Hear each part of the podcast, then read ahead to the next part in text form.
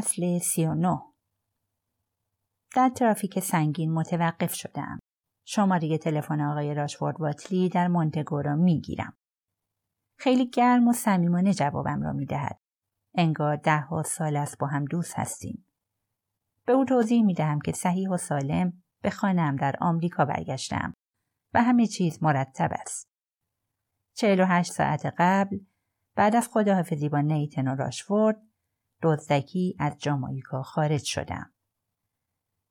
می ترسیدم مأموران فرودگاه قبل از سوار شدن به هواپیما و حرکت به سمت پورتوریکو متوقفم کنند. همه چیز سریع اتفاق افتاد و این حیرت زدم کرده بود.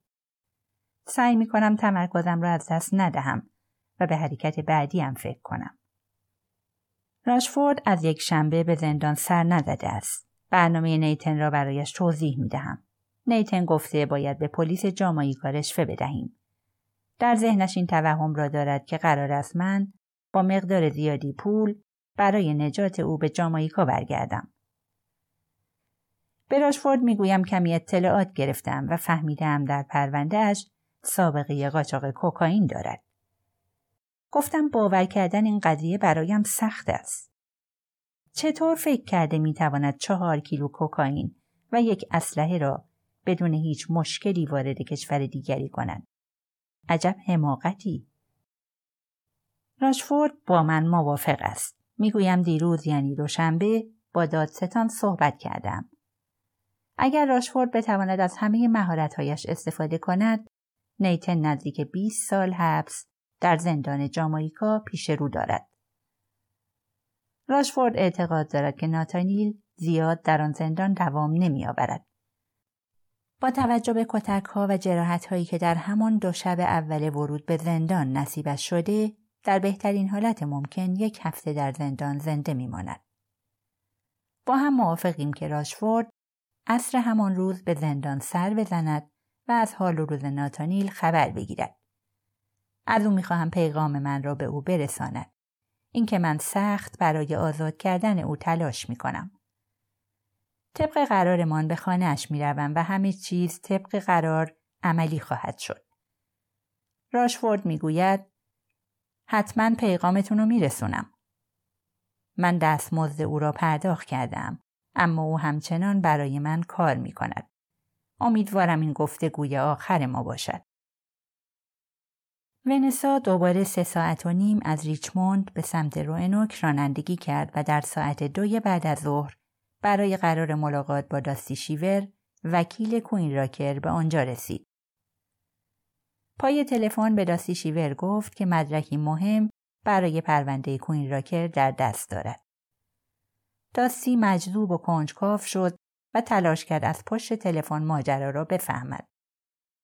اما ونسا در اولین فرصت با او قرار ملاقات گذاشت.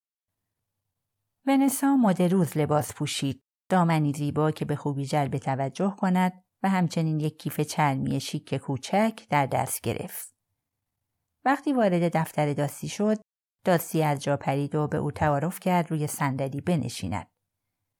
منشی برایشان قهوه آورد و آن دو تا زمانی که در بسته شد و تنها شدند به صحبتهای معمولی پرداختند. ونسا گفت من یه راست میرم سر اصل مطلب آقای شیور. کوین راکر برادر منه و من می‌تونم ثابت کنم که اون بیگناهه. داستی مجذوب این حرف شد. او می‌دانست که کوین دو برادر دارد. دیره و دیلاغ و خواهری به نام لوسیندا. همه آنها هم در کار خانوادگیشان دخیل بودند. او به یاد آورد که کوین یک خواهر دیگر هم داشت. خواهری که در شغل خانوادگیشان نقشی نداشت و هرگز از او حرفی نزده بود. زیر لب زمزمه کرد پس کوین برادر توه؟ بله من چند سال پیش واشنگتن رو ترک کردم و از خانواده فاصله گرفتم. باشه گوش میدم حرفتو بزن. ونسا پایش را روی پای دیگرش انداخت و داستی همچنان به چشمان او نگاه می‌کرد. ونسا ادامه داد. یکی دو هفته بعد از اینکه کوین از فراسبک فرار کرد به خاطر دوز بالای کوکائین که مصرف کرده بود حالش بد شد. من و بقیه اعضای خانواده می‌دونستیم که اون خودشو با مواد به کشتن میده. کوین همیشه زیادی مصرف می‌کرد. پس تصمیم گرفتیم تو کارش دخالت کنیم. برادرم دیره یا من اونو به یه بازپروری نزدیک آکرون تو اوهایو بردیم. اونجا یه مرکز خیلی سختگیره برای کسایی که به شدت معتادن. چون کوین بدون حکم دادگاه و به صورت داوطلبانه مراجعه کرده بود، حق نداشتن حبسش کنن. ولی در واقع همین کارو کردن. کوین 21 روز اونجا موند. درست همون موقعی که جسد گازی فاسد و منشیش در هفته فوریه پیدا شد. پوشه ای از کیفش بیرون آورد و روی میز داستی گذاشت. همه مدارک و کاغذاش اینجان. چون فراری بود خودش رو به اسم آقای جیمز معرفی کرده بود. ما 20 هزار دلار به اونا پول نقد دادیم و برای همین مرکز بازپروری راضی شد و زیاد سوال و جواب نکردن. اونا کوین رو معاینه کردن و ازش آزمایش خون کامل گرفتن. بنابراین دی این ای کوین که تو بانک آزمایش اونا ذخیره شده ثابت می‌کنه که کوین در زمان قتل اونجا بوده. چند وقت این قضیه رو می‌دونی؟ من نمی‌تونم به همه سوالای شما جواب بدم آقای شیور. رازای زیادی تو خانواده ما هست و جوابای زیادی براشون نیست. داستی به او خیره شد و ونسا خونسرد به او نگاه کرد. داستی می‌دانست که قرار نیست همه چیز را بفهمد و در این شرایط زیاد هم برایش مهم نبود. مهم این بود که او در این پرونده پیروزی بزرگی در مقابل دولت به دست می آورد و برای این خوشحال بود. پرسید چرا اعتراف کرده؟ معمولا آدما واسه چی به جرمی که مرتکب نشدن اعتراف می‌کنن. این شخصیتی دو قطبی داره. مشکلات دیگه ای هم داره. FBI ده ساعت ازش بازجویی کرده و تو بازجوییاش از هر حقه کثیفی که بلد بودن استفاده کردن. کوینو می‌شناسم. احتمالا بازیش گرفته بوده. چیزی رو که می‌خواستن بهشون گفته که تنهاش بذارن. شاید یه داستان بلند تعریف کرده و اونو هم به یه بخش از داستان گیر دادن که ثابتش کنن. نمی‌دونم. قضیه دزدیدن بچه لیندبرگ پر سر و صداترین و مشهورترین بچه دزدی تاریخ و یادت میاد؟ آره پروندهشو خوندم. خب دست کم 150 نفر به جرم اعتراف کردن. با عقل جور در نمیاد. اما کوین بعضی وقتا دیوونه بازی در میاره. راستی پوشه را باز کرد. گزارشی از تک تک روزهای اقامت کوین در مرکز بازپروری از تاریخ 17 ژانویه تا هفتم فوریه وجود داشت. در گزارش نوشته بود او مرکز بازپروری را عصر روز هفتم فوریه ترک کرد. داسی این خط را خواند. درسته. کوین از آنجا اومد بیرون یا فرار کرد و رفت به سمت روینوک و میشه بدونم چرا رفت به روینوک؟ دوباره میگم آقای شیور من نمی‌تونم به تعداد زیادی از سوالاتتون جواب بدم. پس اون روز بعد از پیدا شدن جسدات روینوک پیدا شد. رفت به یه کافه. مست کرد. دعوا کرد. دستگیر شد. یه پاکت پر از پول نقد گیرش اومد. این داستان قسمت های مبهم زیادی داره خانم. بله داره و به وقتش قسمت های مبهم هم روشن میشه. در حال حاضر فکر نمی کنم مهم باشه مگه نه؟ چیزی که مهمه اینه که تو مدرکی داری که می‌تونی ثابت کنی اون بیگناهه. دولت به غیر از اون اعتراف قلابی هیچ مدرک دیگه علیه برادرم نداره. درسته؟ درسته. هیچ اثر انگشت و مدرک دیگه ای ندارن. فقط یه سری رفتارای مشکوک کوین مثل اینکه چرا اون تو روینوک بوده چطوری رفته اونجا از کجا اون همه پول آورده از کجا اون اسلحه دزدی رو خریده و سوالای زیادی از این قبیل اما من فکر می‌کنم که شما براشون جوابی نداری درسته؟ درسته داستی دستهایش را پشت سرش قلاب کرد و به سقف خیره شد. بعد از گذشت چند لحظه گفت من باید در این مورد تحقیق کنم. باید برم به اون مرکز بازپروری. با آدمای اونجا حرف بزنم و استشادنامه بگیرم و یه سری کارهای شبیه این. اگه پرونده که بهشون میدیم خیلی محکم و پر از مدرک نباشه دادگاه بیخیال نمیشه. وقتی پرونده خوبی جمع کنیم اون وقت می‌تونیم حالشون رو بگیریم. من 25 هزار دلار دیگه می‌خوام. ونسا بیدرنگ گفت در این مورد با دیری حرف می‌زنم. جلسه قبل از محاکمه دو هفته دیگه برگزار میشه و برا همین باید خیلی سریع اقدام کنیم. من می‌خوام قبل از جلسه یه لایحه برای تبرئه از اتهام ها ارائه بدم. شما وکیل هستید. هر جور که صلاح می‌دونید عمل کنید. دوباره سکوت حاکم شد. دستی به جلو خم شده و آرنج هایش را روی میز گذاشت. به ونسا نگاه کرد و گفت من قاضی فوست رو خیلی خوب میشناختم. با هم دوست نبودیم اما همدیگر رو خوب میشناختیم. اگه کوین اون رو نکشته فکر می‌کنی کی این کارو کرده؟ ونسا سرش را تکان داد یعنی در این باره چیزی نمی‌داند. پلیس صبح روز سهشنبه کامیون نیتن را در پارکینگ فرودگاه روینوک پیدا کرد. همانطور که انتظار می‌رفت روز دوشنبه کارمندان کافه از غیبت او نگران شده به پلیس خبر داده بودند. پلیس دست آخر فرودگاه را جستجو کرد و ماشین نیتن را پیدا کرد. نیتن با هواپیمایی شخصی به میامی پرواز کرده بود و برای همین پیدا کردن رد او و کامیونش کار سختی نبود. پیدا کردن کامیون به معنای انجام کار خلاف نبود و بنابراین پلیس عجله‌ای برای شروع یک تعقیب قانونی نداشت. با توجه به سابقه کیفری نیتن، پلیس از بابت گم شدن او اصلا ناراحت نبود. از خانوادهش هم گزارشی مبنی بر گم شدن عزیزشان نرسیده بود. با جستجوی کامپیوتری چند تماس تلفنی پیدا کردند که نشان می‌داد نیتن یک شورولت سیلویرادوی جدید را دو ماه پیش از دلالی در لکسینگتون ویرجینیا که در فاصله یک ساعت از شمال روئنوک قرار داشت خریده بود. قیمت فروش ماشین چهل و یک هزار دلار بود و نیتن پول آن را نقد پرداخت کرده بود. او تمام پول را نقد و با بسته های چشمگیر 100 دلاری پرداخت کرده بود. بنابراین پلیس نمی توانست فروشنده را پیدا کند. بعد از دوبار مراجعه به صندوق امانات بانک پالمتو تراست در مرکز جنوبی میامی هنوز در صندوق عقب ماشین اجاره ایم چهل و یک شمش طلای ارزشمند به ارزش 600 هزار دلار وجود دارد. باید چند تا از آنها را به پول نقد تبدیل کنم و برای این کار مجبورم وارد دنیای زیرزمینی تاجران طلا بشوم. جایی که قوانین قابل انعطاف و به سرعت تغییر پذیر هستند. آدم ها مشکوک هستند و دو پهلو حرف می‌زنند.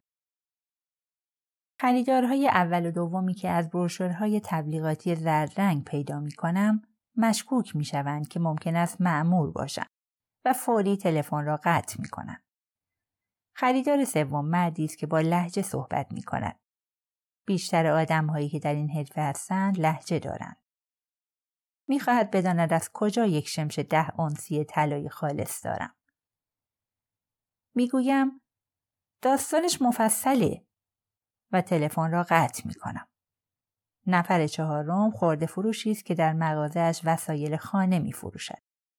اما در کار خرید و فروش جواهر است. نفر پنجم کمی موجه به نظر می رسد.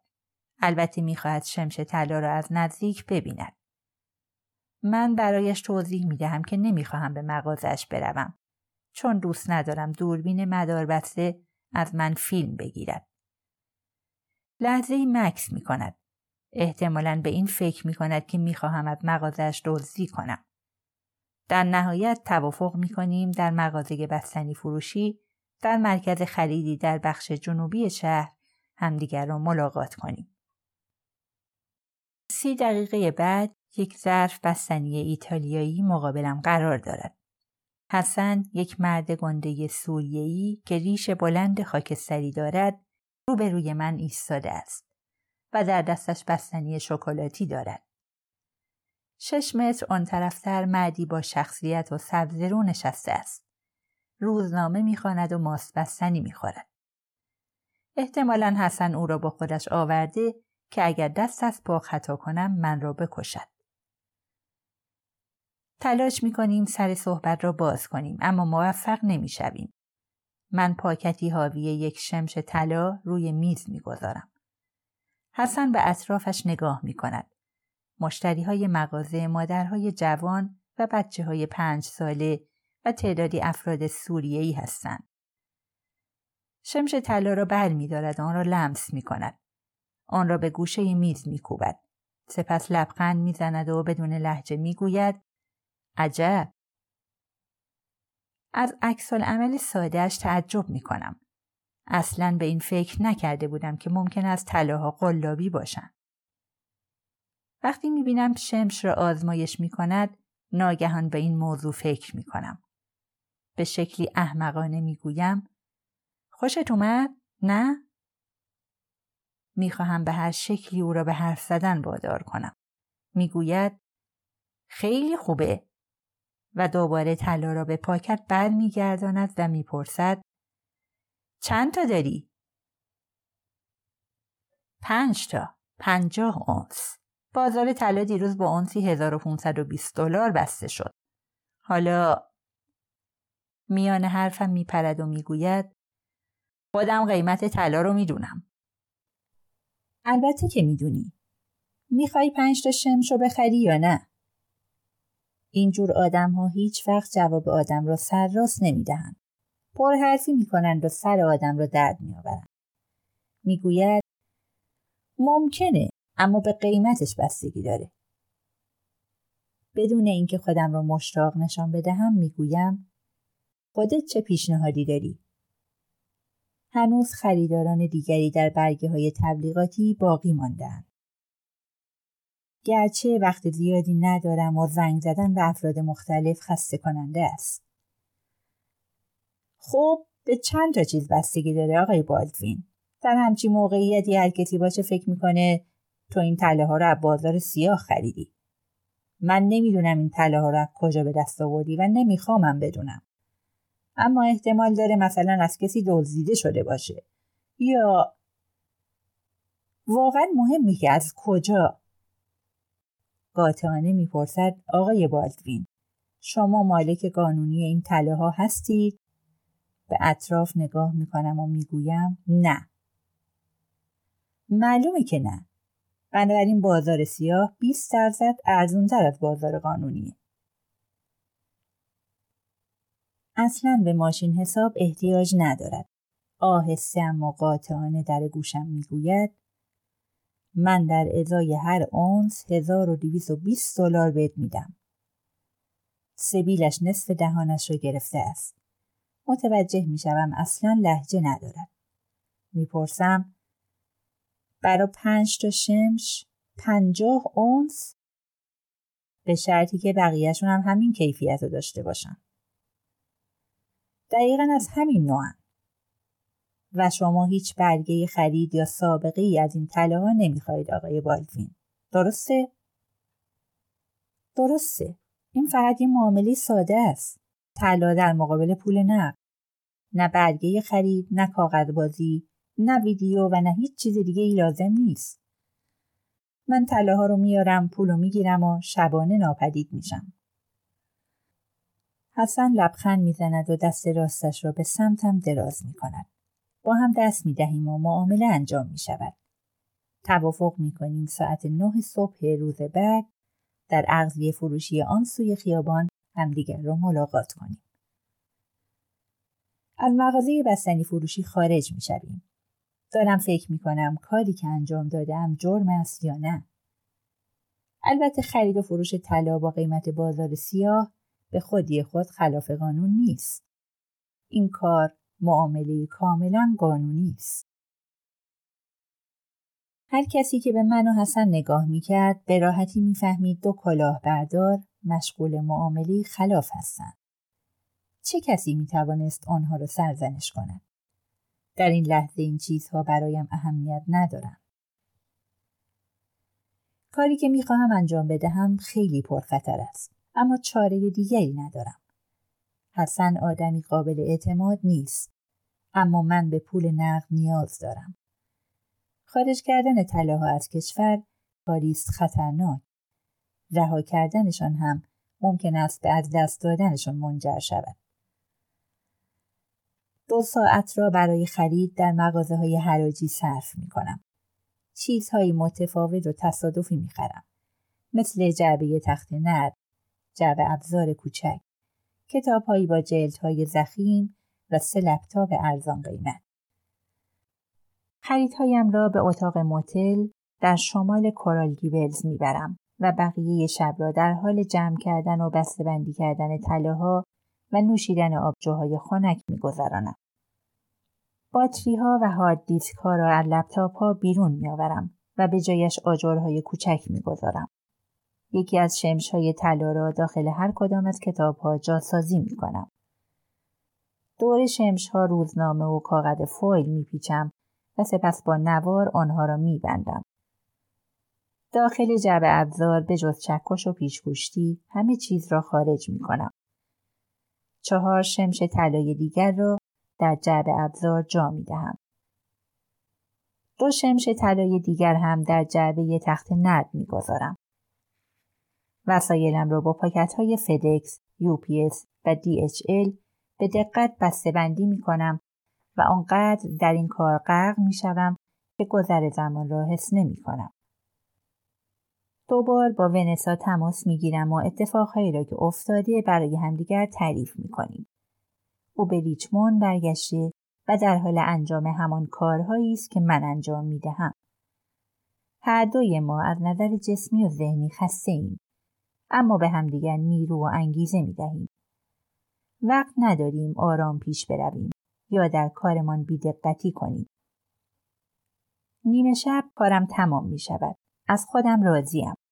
روی قفسه ها ده دوازده تا بسته قرار دارد که همه خیلی خوب بسته بندی شدن و اصلا شک برانگیز نیستند. سی دو شمش طلا به ارزش 500 هزار دلار در این بسته ها قرار دارند. حمل و نقل بین المللی مستلزم کاغذبازی های خسته کننده است و من مجبورم بخش زیادی از اطلاعات را بیان نکنم. فرستنده بسته ها آقای مکس آر بالتوین از شرکت مستندسازی اسکلتر در میامی و گیرنده نیز همان شخص در آدرس آنتیگوا، خلیج ویلوبی، مجتمع ویلایی شوگرگاو، پلاک 26 است. نقشم این است که به همین آدرس بروم و بسته ها را تحویل بگیرم. اگر آنها بدون هیچ حادثه‌ای به مقصد برسند، من و ونسا احتمالاً در آینده نزدیک زیاد از این روش حمل استفاده می کنیم. اگر اتفاقی بیفتد باید نقشه جدید بکشیم. این روش حمل و نقل هم ضررهای خودش را دارد. ممکن است بسته ها بازرسی یا مصادره شوند. ممکن است تله ها بین راه دزدیده شوند. به هر حال من با اعتماد به نفس مطمئنم که آنها را در خانه جدیدم دریافت خواهم کرد. به خودم یادآوری می کنم که کار ما غیرقانونی نیست. خیلی هیجان زدم و خوابم نمی‌برد. ساعت دوی نیمه شب چراغها و لپتاپم رو روشن می کنم و یک ایمیل می نویسم. ایمیلی برای آقای استنلی مامفری، دادستان منطقه جنوبی ویرجینیا و آقای ویکتور وسلیک، مأمور FBI در واشنگتن میفرستم. پیشنویس آن به این صورت است. آقای مامفری و آقای وسلیک عزیز متاسفانه من مرتکب اشتباهی بزرگ شدم. کوین راکر قاضی ریمون فوسد و خانم نومی کلری رو نکشته. حالا که از زندان بیرون اومدم چند ماه فرصت داشتم تا این مسئله رو بررسی و قاتل اصلی رو شناسایی کنم. اعتراف کوین جعلی بوده و احتمالا خودتون هم تا الان این مسئله رو فهمیدید. شما هیچ مدرکی علیه اون ندارید. وکیلش داستی شیور مدارک مستند و موجهی برای ثابت کردن بیگناهیش در دست داره. پس خودتون رو برای تبرئه شدن اون از اتهام ها آماده کنید. از اینکه باعث مزاحمت برای شما شدم معذرت می‌خوام. خیلی ضروریه که هرچه زودتر با همدیگه صحبت کنیم. من اطلاعاتی دارم که نشون میده باید چه کاری انجام بدید و این با همکاری شما میسر میشه که قاتل رو دستگیر و محکوم کنید. برنامه و اطلاعات من با تعهد و قول دادن شما مبنی بر مسئولیت کامل خودم و دیگران شروع میشه و در پایان شما به هر اطلاعاتی که بخواید می‌رسید. با همکاری همدیگه می‌تونیم این مسئله رو حل کنیم و عدالت رو اجرا کنیم. من خارج از کشور هستم و هرگز بر نمیگردم. با احترام مالکوم بنیستر